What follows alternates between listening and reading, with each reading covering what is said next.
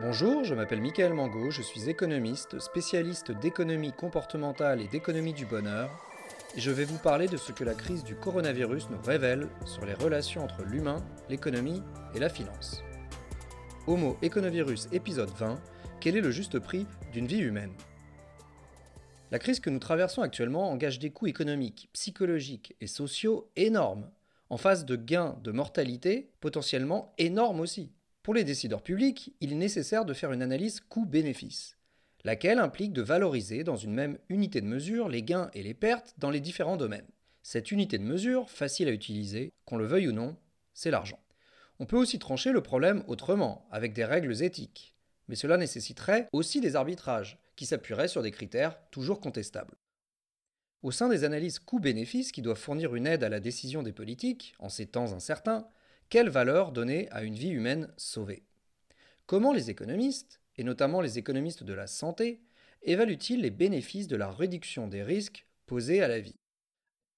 Avant de commencer, je dois vous dire deux choses. D'une part, cet épisode sur un sujet sensible, si ce n'est tabou, sera un peu plus long que d'habitude. Et d'autre part, ce sera le dernier de cette première saison d'Homo Econovirus. C'est aussi pour cela que j'ai voulu le prolonger un peu. J'espère donc sincèrement que vous l'apprécierez.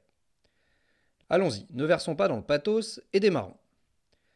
Les premiers travaux sur la valorisation de la vie humaine sont à rechercher du côté de l'armée de l'air américaine, pendant la guerre froide, précisément à la fin des années 1940.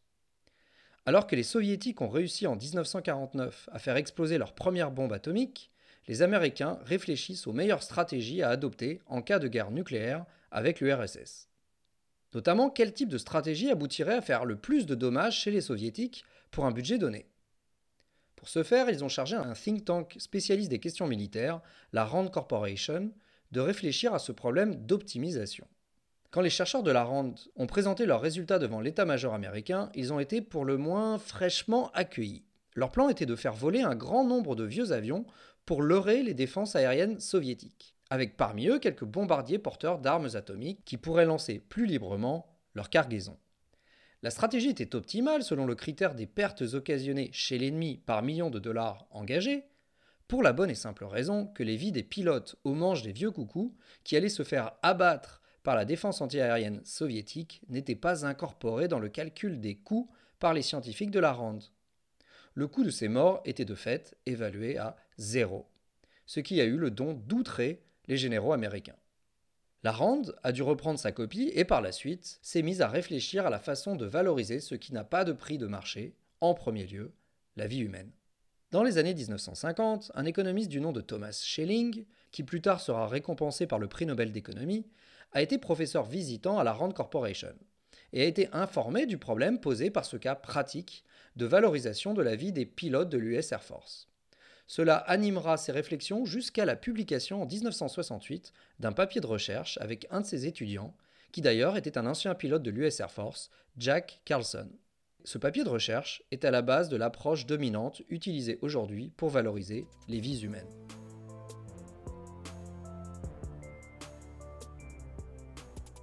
À la fin des années 1960, l'approche communément admise pour valoriser les vies humaines était la méthode par le capital humain laquelle se base sur les salaires à percevoir jusqu'à la fin de sa vie. Si elle était largement utilisée dans les tribunaux pour calculer les dommages et intérêts à verser en cas d'accident mortel, elle ne satisfaisait pas parfaitement les économistes. Cette méthode considérait que la seule valeur d'une vie était sa valeur sur le marché de l'emploi, ignorant tout le reste et de facto donnant une valeur zéro à ceux qui ne participent pas ou plus au marché du travail, par exemple les femmes au foyer ou les retraités. Schelling et Carlson ont donc proposé une toute autre méthode. Cette méthode, c'est la valeur d'une vie statistique. En entendant le mot statistique, vous vous dites peut-être que je vais encore vous parler d'un concept nébuleux tout droit sorti du cerveau malade d'un économiste sans morale. Et vous vous remémorez peut-être aussi cette phrase très sage du grand humaniste Joseph Staline La mort d'un homme est une tragédie, celle d'un million d'hommes est une statistique. Vous vous dites que cela ne peut définitivement pas être un concept empreint d'éthique. Eh bien, vous avez tort. La valeur d'une vie statistique n'est en fait pas ce que vous imaginez. Ce n'est pas une estimation objective, technocratique et froide de la valeur d'une vie. Ce n'est ni l'État ni un économiste qui décide du juste prix de votre vie. Ce n'est pas non plus une estimation qualitative qui changerait a priori selon vos caractéristiques personnelles. vous n'avez pas une étiquette sur le front qui varierait en fonction de vos réussites ou de vos échecs.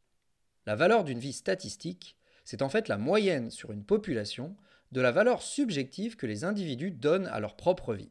Une valeur obtenue en regardant les coûts qu'ils engagent ou sont prêts à engager pour réduire les risques pesant sur leur propre vie. Le juge de paix final, c'est donc l'individu lui-même, et pas un technocrate de Bercy ou un économiste depuis son bureau. Et le prix n'est pas donné par une équation alimentée par des paramètres objectifs, comme le niveau de salaire, l'âge, le nombre d'enfants, le niveau de diplôme ou la cylindrée de sa voiture. Non, le prix est donné subjectivement par l'individu à partir des critères que lui-même choisit de prendre en compte. Vous comprenez bien l'esprit qui anime la valeur d'une vie statistique et son usage en matière de politique publique. Les gens décident pour eux-mêmes, dans leur vie privée, ce qui donne des informations cruciales aux dirigeants pour choisir les politiques sur la base des décisions que les gens auraient prises pour eux-mêmes. Si en moyenne les gens valorisent leur vie à 1 million d'euros, du moins si c'est ce qui transparaît de leur choix, l'État doit engager toutes les dépenses publiques susceptibles d'économiser des vies pour un coût inférieur ou égal à 1 million d'euros par vie sauvée, mais pas les dépenses au-dessus de ce seuil. Les économies sont juste là pour fournir les méthodes d'évaluation de la valeur implicite choisie par les individus, et ne sont pas censés donner leur avis personnel au passage. Les économistes sont comme vous, ils reconnaissent volontiers qu'il y a certaines choses qui n'ont pas de prix. En tout cas, pas de prix objectif. Et ils n'ajoutent pas systématiquement derrière, et pour tout le reste, il y a Eurocard Mastercard.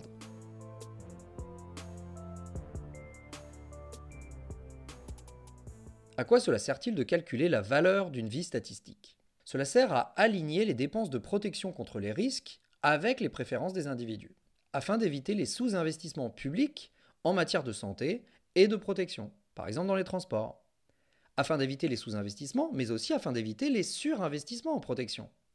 Car trop de protection peut réduire le bien-être en rognant sur des budgets qui pourraient être alloués ailleurs par l'État ou par les contribuables. Du côté de l'État, ce qui va à la santé ne va pas de facto à la culture, au sport, à la justice ou aux dépenses sociales. Et de leur côté, s'ils paient plus d'impôts ou de charges sociales pour améliorer leur protection, les contribuables ont ensuite un revenu disponible plus faible pour toutes les autres dépenses. Et puis, trop de protection peut paradoxalement tuer. Un surinvestissement pour éviter un certain type de risque peut évincer d'autres dépenses de protection plus efficaces ailleurs. À titre d'exemple, si on investit trop pour limiter des risques sanitaires, on peut à côté être amené à investir moins dans les dispositifs de sécurité sur les routes ou dans la maintenance des rails de chemin de fer. Et à terme, au moins en théorie, cela peut tout à fait déboucher sur une mortalité augmentée et non pas diminuée. Trop de protection peut aussi faire porter des contraintes financières plus fortes sur les individus.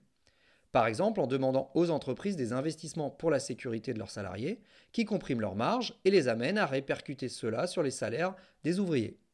Ce qui peut conduire ensuite les ouvriers à prendre plus de risques dans leur vie privée. Par exemple, en acceptant de faire sur leur temps libre des petits boulots au noir, sans respect des consignes de sécurité élémentaires. On comprend dès lors que pour un décideur public, avoir à sa disposition un chiffre, une valeur pour la vie de ses administrés est utile. Mais comment, au juste, la calculer Comment l'État peut-il savoir précisément à quel prix les citoyens valorisent leur propre vie pour ensuite pouvoir décider des dépenses de protection à engager au nom de ces citoyens? Pour valoriser ce qui n'a pas de prix, il y a deux grandes méthodes qui peuvent être déployées par les économistes. Si vous êtes familier de ce podcast, vous devez commencer à les connaître. Nous les avons déjà utilisés pour donner une valeur aux parcs et jardins publics fermés pendant le premier confinement, ça c'était dans l'épisode 9, et aussi pour donner une valeur aux réseaux sociaux, ça c'était dans l'épisode 6. Ces deux méthodes sont la méthode des préférences déclarées et la méthode des préférences révélées. Avec la méthode des préférences déclarées, les individus doivent dire combien ils seraient hypothétiquement prêts à payer pour réduire de 1% ou 1 pour 1000 ou 1 pour 10 000 un risque de mort auquel ils font face. Une fois qu'on a ce prix, on multiplie par l'inverse de la réduction du risque et on obtient la valeur subjective de la vie selon l'individu. Si quelqu'un est prêt à payer 200 euros pour réduire son risque de mourir du cancer de 1 pour 10 000, alors c'est qu'il valorise sa vie à 200 fois 10 000, c'est-à-dire à 2 millions d'euros. Avec la méthode des préférences révélées, on ne demande pas directement combien l'individu est prêt à payer pour réduire son risque, mais combien de fait il paye, dans certaines circonstances, pour réduire son risque. Pour cela, il faut observer les décisions réelles des gens, de consommation ou de travail. On peut regarder les choix des consommateurs en matière d'équipement de sécurité, par exemple lors de l'achat d'une voiture, ou regarder les différences de salaire sur le marché de l'emploi, entre des emplois de même qualification, mais impliquant des niveaux de risque différents. Les surcroîts de salaire pour les métiers à risque fournissent donc une évaluation de la somme minimale qu'en moyenne les individus demandent pour prendre plus de risques sur leur lieu de travail, ou une évaluation minimale de la somme qu'ils acceptent de payer sous forme d'un salaire moindre pour prendre moins de risques au travail. Aussi sophistiquées soient-elles, ces méthodes sont imparfaites et les économistes le savent. Elle souffre de nombreuses limites méthodologiques. Mais à l'heure actuelle, on n'a rien de mieux en magasin. Les préférences déclarées s'appuient sur des choix hypothétiques qui impliquent des probabilités et tous les gens ne comprennent pas bien les probabilités.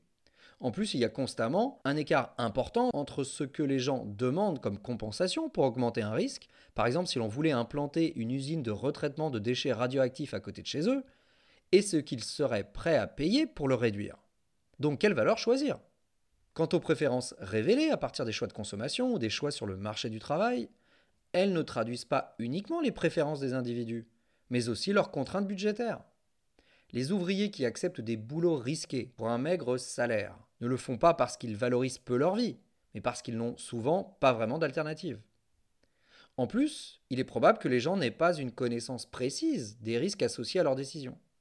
Qui sait exactement de combien est réduit le risque de mort lorsqu'on dispose d'un airbag latéral dans sa voiture?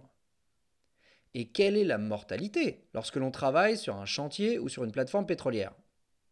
Et puis lorsque les économistes regardent les choix en matière d'emploi, par définition, ils ne s'intéressent qu'au choix des actifs. Ils ignorent du coup les préférences des étudiants, des personnes au foyer et des retraités ce qui pose un problème lorsque l'on doit calculer une valeur moyenne pour l'ensemble de la société.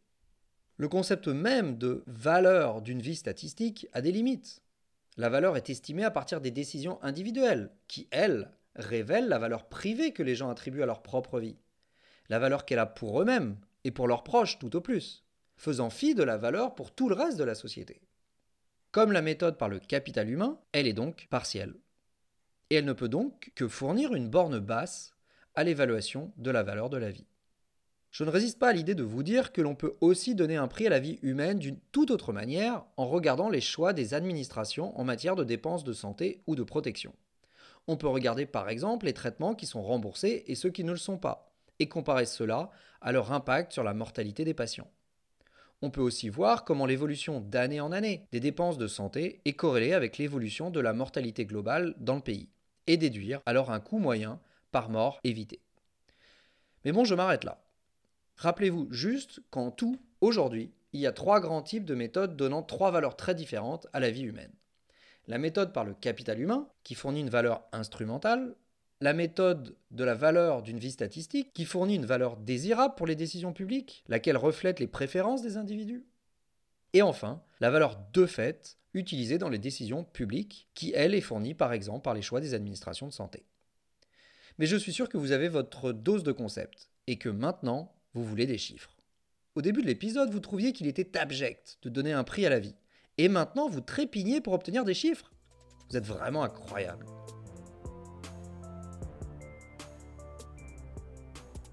Narcissique comme vous êtes, vous tenez absolument à savoir à combien est valorisée votre vie par l'État. Sachez déjà une chose, si vous étiez américain, votre vie vaudrait plus cher.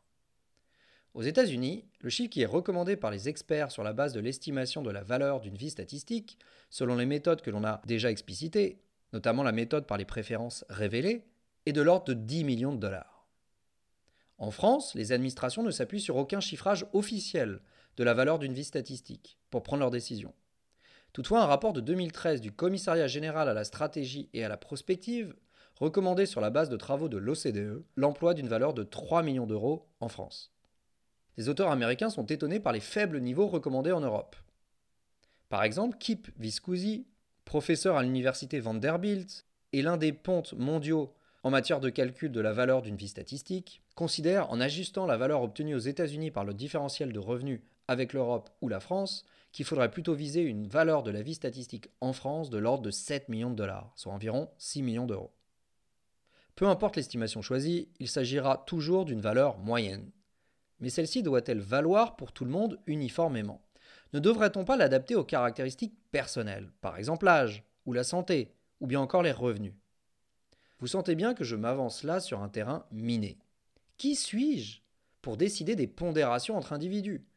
Pour décider si l'État doit engager plus de fonds pour sauver un jeune plutôt qu'un vieux Ou une personne en bonne santé plutôt qu'une personne avec une santé déficiente Agile comme je suis, je m'extirpe toutefois de ces territoires marécageux en rappelant qu'avec la méthode de la valeur d'une vie statistique, il n'y a pas à procéder à des ajustements subjectifs et arbitraires.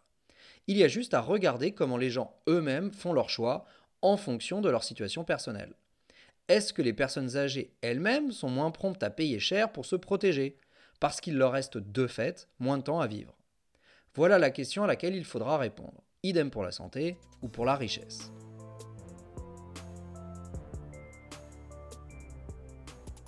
Sans surprise, la richesse a un effet positif sur le prix que les gens sont prêts à payer pour se protéger.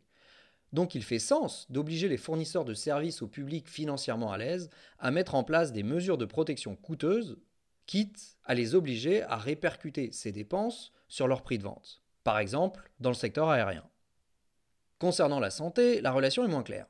Il n'est pas évident que les personnes en mauvaise santé acceptent de payer moins pour se protéger, parce que leur vie serait au quotidien moins agréable ou parce que leur espérance de vie serait plus faible.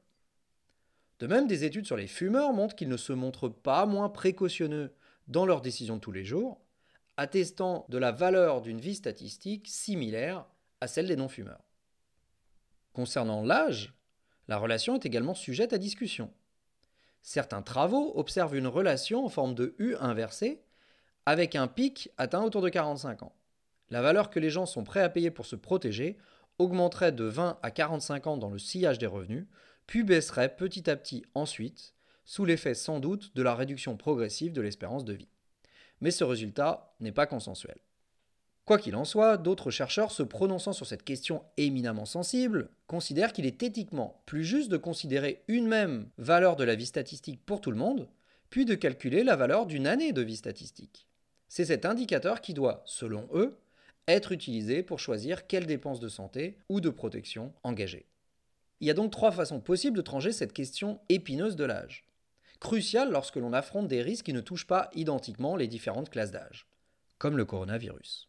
Soit on utilise une même valeur de la vie statistique pour tout le monde, soit on utilise une même valeur d'une année de vie statistique pour tout le monde, soit on utilise enfin la valeur d'une vie statistique spécifique pour les différents groupes sociaux qui vont être concernés par la réduction du risque. Toutes ces solutions impliquent des problèmes éthiques. Une même valeur de la vie statistique pour tout le monde implique que l'on ne favorise aucune classe d'âge, mais de fait, on accordera plus d'importance aux années de vie des seniors. A l'inverse, une même valeur d'une année de vie statistique implique que les années de vie de tout le monde valent la même chose, mais requiert mécaniquement un discount sur les seniors, ce qui peut faire polémique. La troisième méthode, enfin, amène à engager moins d'efforts pour les jeunes, parce que leurs choix hypothétiques ou réels traduisent une moindre propension à payer pour se protéger. La question à se poser alors est de savoir si c'est dû à une plus grande propension à prendre des risques, ou à une contrainte budgétaire plus resserrée que dans les classes d'âge plus vieilles. S'il s'agit bien d'une préférence, alors cela signifie qu'il ne faut pas engager de frais importants pour protéger les jeunes en leur imputant les coûts. Ils préfèrent moins de protection et plus de revenus. Je vous laisse choisir, en votre âme et conscience, entre ces trois approches. Personnellement, j'ai fait mon choix. Ceux d'entre vous qui ont choisi une même valeur pour une année de vie statistique et qui ont toute mon affection, sachez que lorsque l'on part de l'estimation de 3 millions d'euros pour la valeur d'une vie statistique en France, on arrive à une valeur d'une année de vie statistique de l'ordre de 120 000 euros, sur la base d'un taux d'escompte crédible de 2,5% par an. 120 000 euros. Gardez ce chiffre en tête. Parce que maintenant, on va appliquer tout ça à la crise du Covid.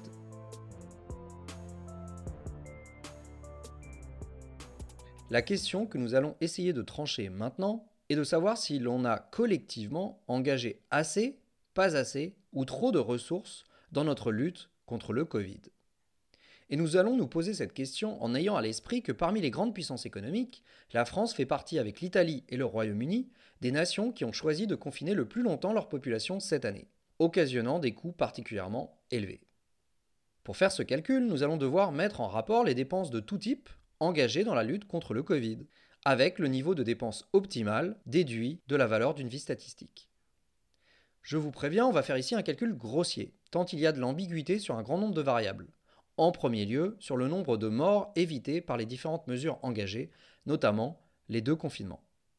Ce nombre dépend très fortement de la mortalité du virus. Sur la base actuelle du nombre de cas officiels rapportés en France cette année et du nombre de morts jusqu'à présent, la mortalité est autour de 2%.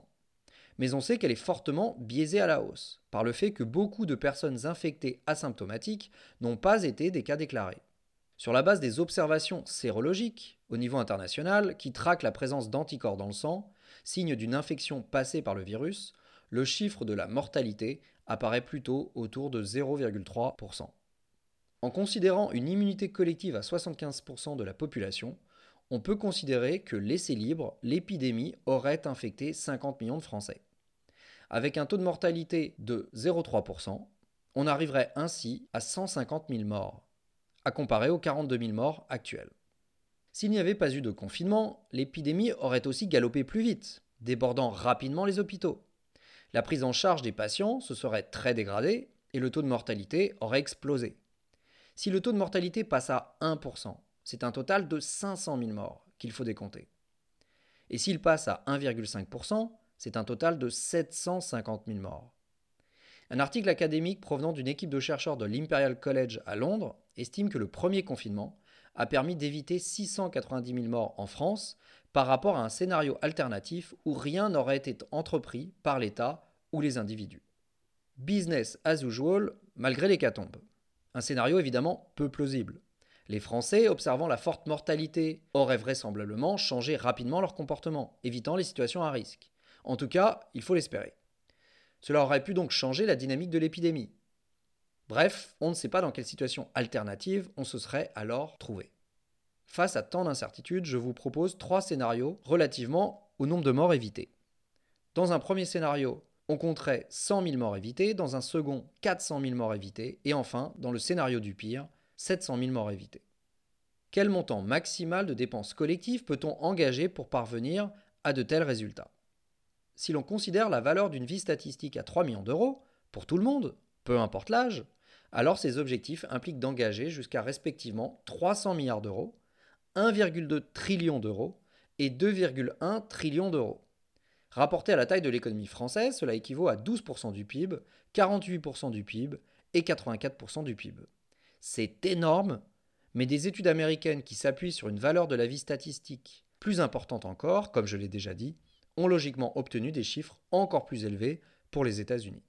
Considérons au contraire la valeur d'une année de vie statistique fixe à 120 000 euros, qui de fait implique d'engager moins de dépenses pour les personnes plus âgées. Compte tenu de la distribution par âge des décès dus au Covid, j'ai calculé qu'en moyenne, les morts du Covid avaient perdu 10 années de vie, soit l'équivalent d'1,2 million d'euros, et non plus 3 millions d'euros.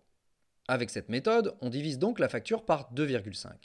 Et donc, on finit avec une facture optimale de respectivement 5%, 20% et 35% du PIB. Comparons maintenant ces différents résultats avec les dépenses réellement engagées dans la lutte contre le Covid. Sur le front des dépenses engagées par la collectivité, on doit regarder deux chiffres. D'une part, la chute de l'activité économique à cause des mesures sanitaires, qui correspond à une baisse du revenu de la nation. Et d'autre part, le déficit public qui permet de financer les dépenses exceptionnelles de santé et d'amortir aussi la baisse du PIB. Un déficit que l'on finance par la dette. Ces deux variables vont connaître une extraordinaire dégradation cette année.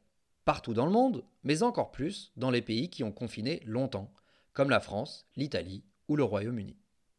Le gouvernement français table maintenant sur une contraction du PIB de 10% cette année, et sur un déficit public de 11% du PIB. Si l'on compare à 2019, c'est une dégradation de 11% de la croissance et de 9% du déficit, soit un total de 20% du revenu annuel de la nation. Avec des dépenses autour de 20% du PIB, on est donc dans un scénario de bas de fourchette si l'on considère la valeur d'une vie statistique unique. Et dans un scénario de milieu de fourchette si l'on considère que le critère pertinent est celui de la valeur d'une année de vie statistique. Dans un cas comme dans l'autre, on ne peut pas dire que l'on a engagé trop de ressources dans la bataille contre le Covid. On peut donc maintenant sereinement conclure en disant que le choc du Covid est clairement un choc massif sur la société, qui impliquait une réponse tout aussi massive de la part des pouvoirs publics. Nos rapides calculs montrent que les pouvoirs publics n'ont a priori pas surréagi, du moins si l'on accorde du crédit aux préférences des individus. Nos calculs ne disent pas, en revanche, s'il y avait d'autres façons de faire qui auraient atteint les mêmes résultats tout en étant beaucoup moins coûteuses.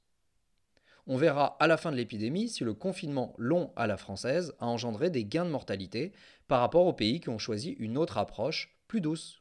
Seule l'histoire le dira. Comme aime à le répéter un de mes amis, c'est à la fin du bal qu'on paie les musiciens, ou à la fin de la foire qu'on compte les bouses. Nos calculs posent également une question de société majeure. Pourquoi ne faisons-nous pas autant pour les autres sources de mortalité? En France, l'ensemble des dépenses de santé de la branche maladie de la sécurité sociale représentait l'an dernier 270 milliards d'euros, soit 11% du PIB. Ce sont donc nos dépenses collectives en temps normal pour affronter toutes les pathologies. À eux seuls, les cancers et les maladies cardiovasculaires sont responsables de 300 000 morts chaque année en France, soit l'équivalent d'un scénario médian pour le Covid, si l'on n'avait rien fait. Quelle raison d'ordre éthique pourrait légitimer que les morts du cancer valent, entre guillemets, moins que les morts du Covid? Paradoxalement, nos calculs d'économistes ne montrent pas que nous avons trop fait pour le Covid, mais plutôt que nous ne faisons vraisemblablement pas assez pour les autres pathologies. Même s'il est situé juste à côté d'une calculatrice, les économistes aussi ont un cœur.